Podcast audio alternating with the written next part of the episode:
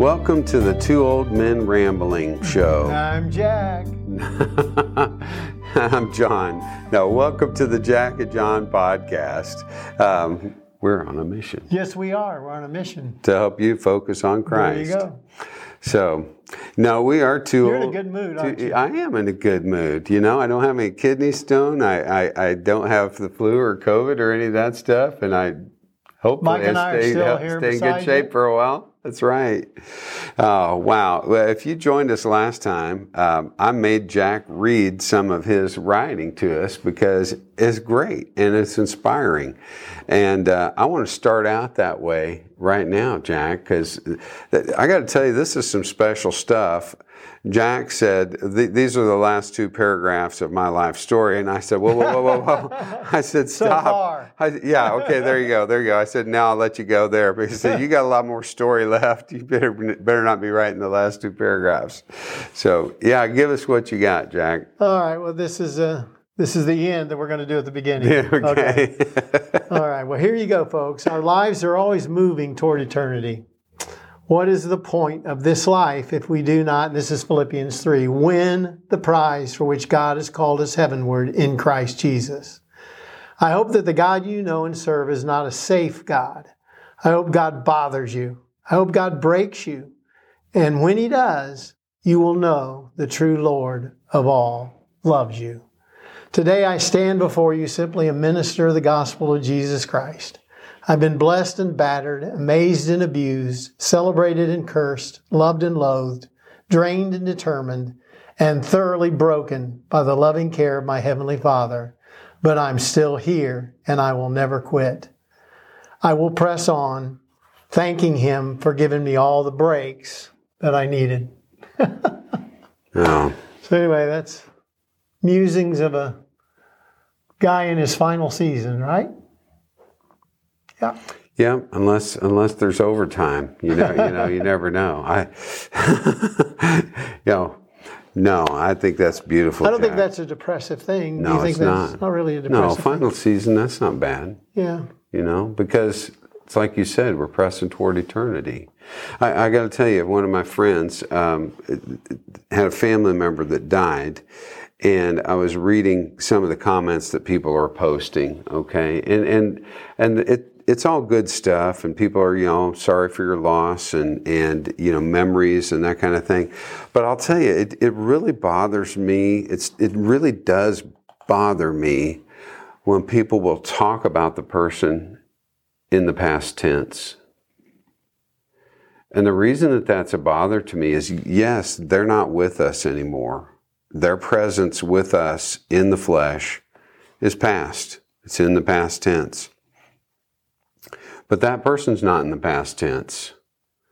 They're living in, in the present in glory with Christ. Present where there is no past or future. It's Right. all present. Right. Well, They're more. They're, alive. yeah, they're more alive than they've ever been. There's no past tense there. You know, uh, you hear people who are survivors who've gone through, you know, difficult things and they'll say, my past doesn't define who I am, Right. you know? And that's the difference between being a survivor and being a perpetual victim. Some people stay in that victim role and their whole life is about blame and bitterness. And I mean, I do feel bad for the person who's gone through whatever it is.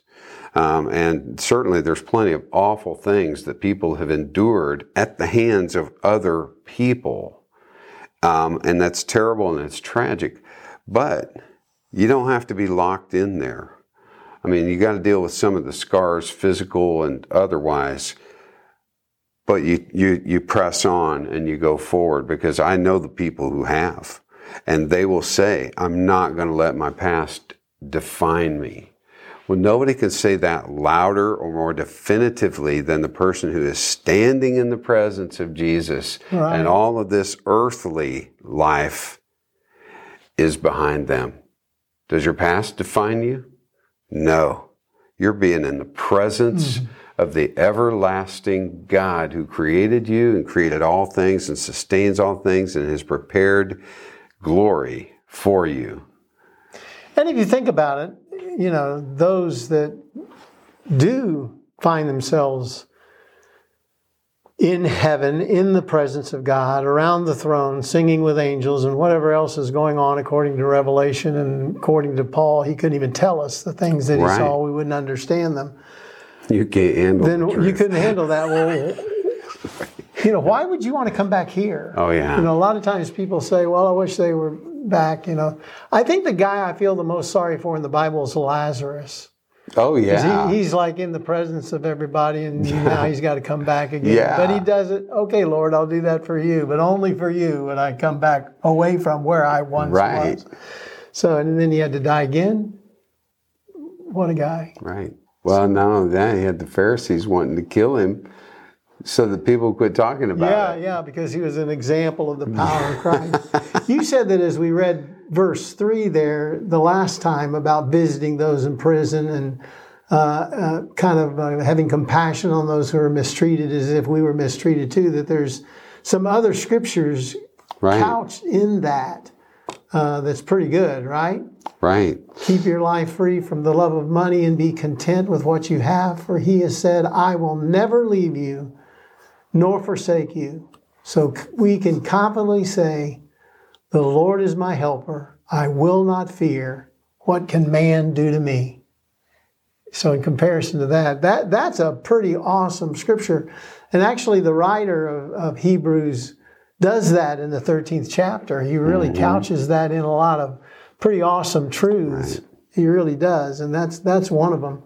One of them couched in there is Jesus Christ is the same yesterday, today, and forever. That's in there too. So there's a lot of solid teaching in Hebrews and right here in this 13th chapter. But what I would focus in on there is be content with what you have. There's nothing worse than an uncontent teenager. And um, my daughter has uh, got a couple of teenagers now in the house, and boy, oh boy, the 14 year old takes a lot of love. I'll tell you, because he just, you know, yeah, he's uh, he's not content with anything. And he came down um, a couple of days ago. His birthday's coming up, and he handed his dad a picture of a four thousand dollar go kart. And uh, he said, Dad, this is what I want you to buy me for my birthday. And he said, Well, you can't ride that go kart around the streets around here. He said, Oh, no, that's street ready. And he said to his 14 year old son, Okay, so how are you going to ride it on the street? You don't have a driver's license. And he said, Yeah, but I have a certificate from my, from my middle school that I'm a part of the middle school. He said, Well, how's that going to get you? you know, on a go kart driving around. He said, I've got one word for you to give you an answer no. no go-kart. but I mean, a 14 year old kid that does really kind of nothing, and they're trying to get him to, you got to get up, you got to do something, you got to be a part of society, you know, you got to, don't be content with your life. Oh, 14 year olds. you know what Mark Twain said about teenagers? Forgive me, this is Mark Twain. He said, when your kid turns 13, put him in a barrel and feed him through the hole. When he turns 14, plug the hole. Oh mercy. So be content. You know, don't be like, you know, a, a needy, selfish little teenager that needs to grow up a little bit, obviously. Well, and and I to add to that, you know, the idea of the contentment really comes from the fact that God's taking care of our needs. You know, Yeah. so I- Paul said he would be content in with much and content Right. with nothing. And he's been in both situations. right. Well, and and part of it is because he'd gotten to the place where he realized that plenty is nothing. Mm-hmm. You know, you think when you have nothing, well, that, that that's nothing. But you follow Jesus long enough, you, you read his word long enough, you see these examples of faith enough times, and you realize that having plenty is nothing. And not just that, it's also fleeting, it's temporary. You know, you think about the, the guy that had the, the great crop and he says, I'm going to build bigger Oh, yeah. barns, you know, and uh, store So that up all I this can feed myself. and Yeah, I can yeah. And, well, and and we do pick on that guy because you know it, it's I, I've heard preachers talk about it from the standpoint that that God's judging him for his selfishness and storing up the stuff. And, and I'm not saying he's not, but I don't think that's the point of it. I think the point of it is the guy is putting faith in himself. Right. He's taking credit for the great things that he's got. He's taking credit for his wealth, his riches, a- and his success. And God is basically saying, You have no idea. All of that came from me, dude. The antithesis of that is the story of the little uh, older widow lady who was very, very, very poor and uh, didn't have much. Always kind of kind of battled to just get the things that she needed for necessity, but God always provided for her, and she was filled with joy. And she was studying the Bible. She always studied the Bible, and she got to the Lord's Prayer. And uh, she said to herself as she was going into the Lord's Prayer, "You know, I know this really well." I mean, I pray this every day. Give us this day. I think I can, yeah, I think I can skip over this, you know. And uh, she was happened to be at the point of give us this day our daily bread. And she went to her cupboard and didn't realize she had nothing in her cupboard to eat that day. And so she thought to herself, what am I going to do to find something to eat? About that time, the door, a knock on the door, and it was the neighbor lady. And she said, you know, we were baking some bread today and we thought about you and we brought you a freshly baked loaf of bread here. And she took the loaf of bread and she set it on the table and she said, Lord, thank you for teaching me something new again from an old passage of scripture that I thought I knew what it was all about. yeah. So that's the way the scripture is. You can always learn something from it. So don't not study because you think you know Right. every aspect. His mercies are new every, Every morning. day. That's right. That's right. Um, and, and that's the beauty of God's Word. Um, it's not just these words that you're reading, but it's His Spirit uh, breathing life into you and into these words um, as you read, so that He does fill you with new things um, and and with life. So, anyway, Yeah.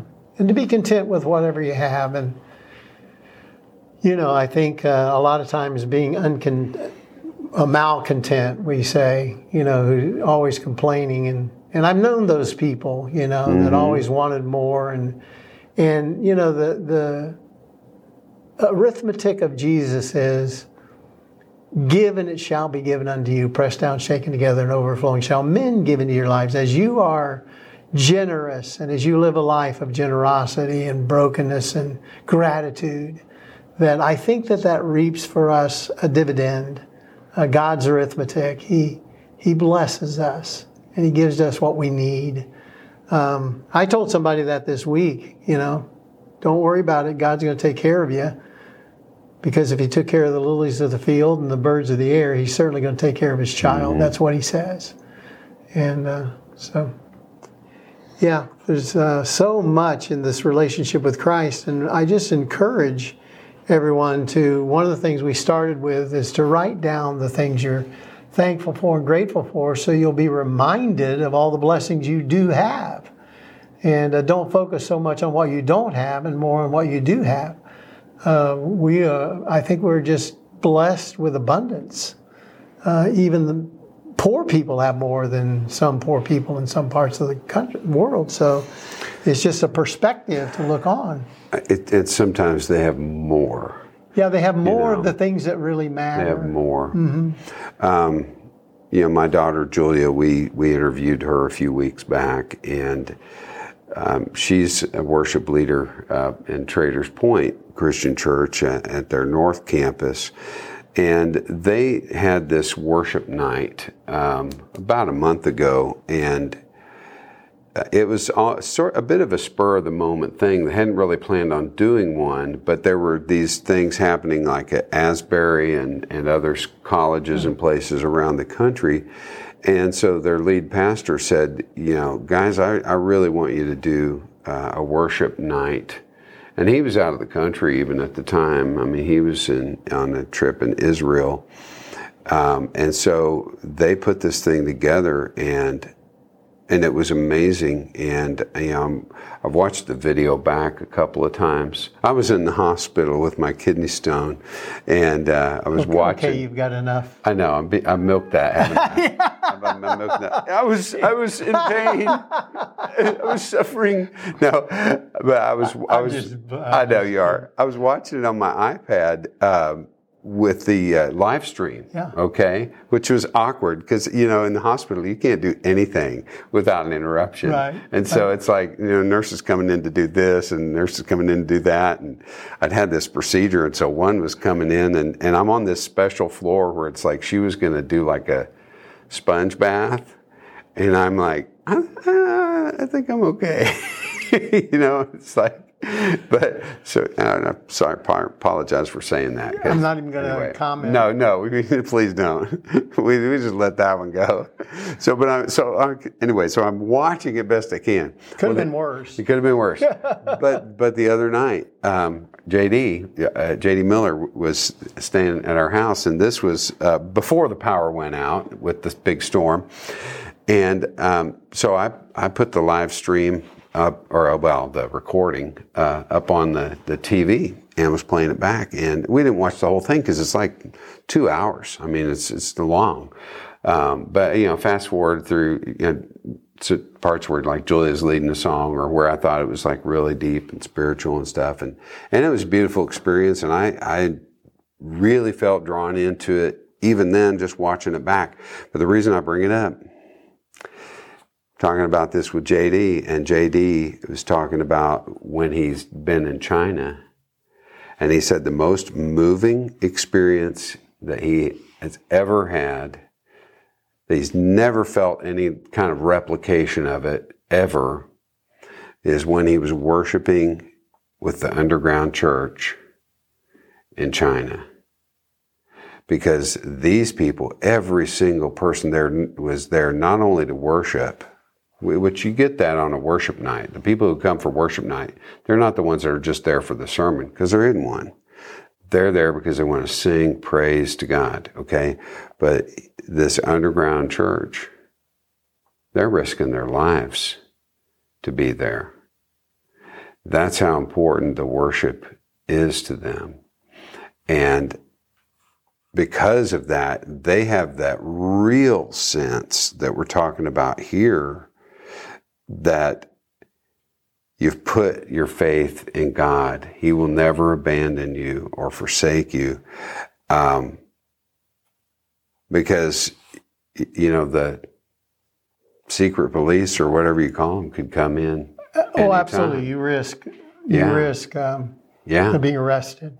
But they Or even- understand. even. Oh yeah, they understand the the value of worshiping Jesus and and getting closer to Him and hearing His word. And that's what I mean about sometimes the folks who who have less or or the least or nothing sometimes are more filled.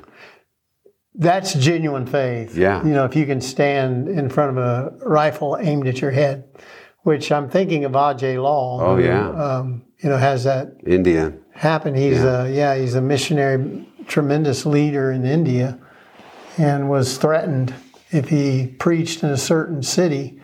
Um, the enemies had weapons trained on his head. If you say something we don't like, we're going to shoot you. It wasn't just the enemies; it was the police. Yeah. Yeah, and it wasn't Well, just was- that. It was if if he started a riot. Okay, in other words, if he said something that that was going The- to even the even the ones that were against him right. rioted, Yeah. Right, they were going to end it by ending him. Can you imagine calling your wife and say, "Well, pray for me. I'm getting ready to preach." You know, Mm. might not see you again this on this earth. Yeah, Yeah, that kind of faith is strong yeah. and powerful. Yep. Um, you know, there's a part of me that's that's thankful in a sense that we don't need to live with that kind of angst. You know, although he's telling you right here, don't be afraid. You know, what can mere men do to you? Um, but I, I have a sense that we're going to need that kind of faith at, at some point. Yeah, you have to get your uh, belief settled. You know, your faith and your trust, your confidence settled in Christ, and realize that death is just a door, you know, into an eternity, into the presence of God. Um, and I think maybe martyrdom is a spiritual gift. Well, God gives you strength at the time. death is one thing to deal with, but in our culture, um, it's not the death of your body that that we're really thinking about. It's the death of your way of life. way of life. Mm-hmm. Um, it's being canceled. Yep. Um, Well, there's danger of that. yeah, it's being canceled, or you know, like Paul, imprisoned, um, or exiled. Uh, yeah, who, uh, whatever, it, whatever it's going to be. Death would be the the easier way out because Right. I'm like I'm in the presence of God. That's that's cool with me, but it's the living here um, without the ease that we're used to. And I think that's the thing. I think God's sort of poking his church a little bit right now because we've become complacent in our comfort. And uh, Not supposed to be. yeah, and that's that's that's a problem. So the Lord is my helper, so I will have no fear. What can mere people do to me? to me. Yeah. Well, Jack, what's a what's a good word you want to leave everybody with today? Well, I think that um, Jesus says that we need to kind of die to ourselves, die to sin, die to our hopes and dreams, and resurrect in a newness of life uh, to where we take on the dreams of God and the will of God and the hope of God. And uh, when you do that, if you've already died to yourself and your way of life and the things of this world, then you know the only thing is physical death.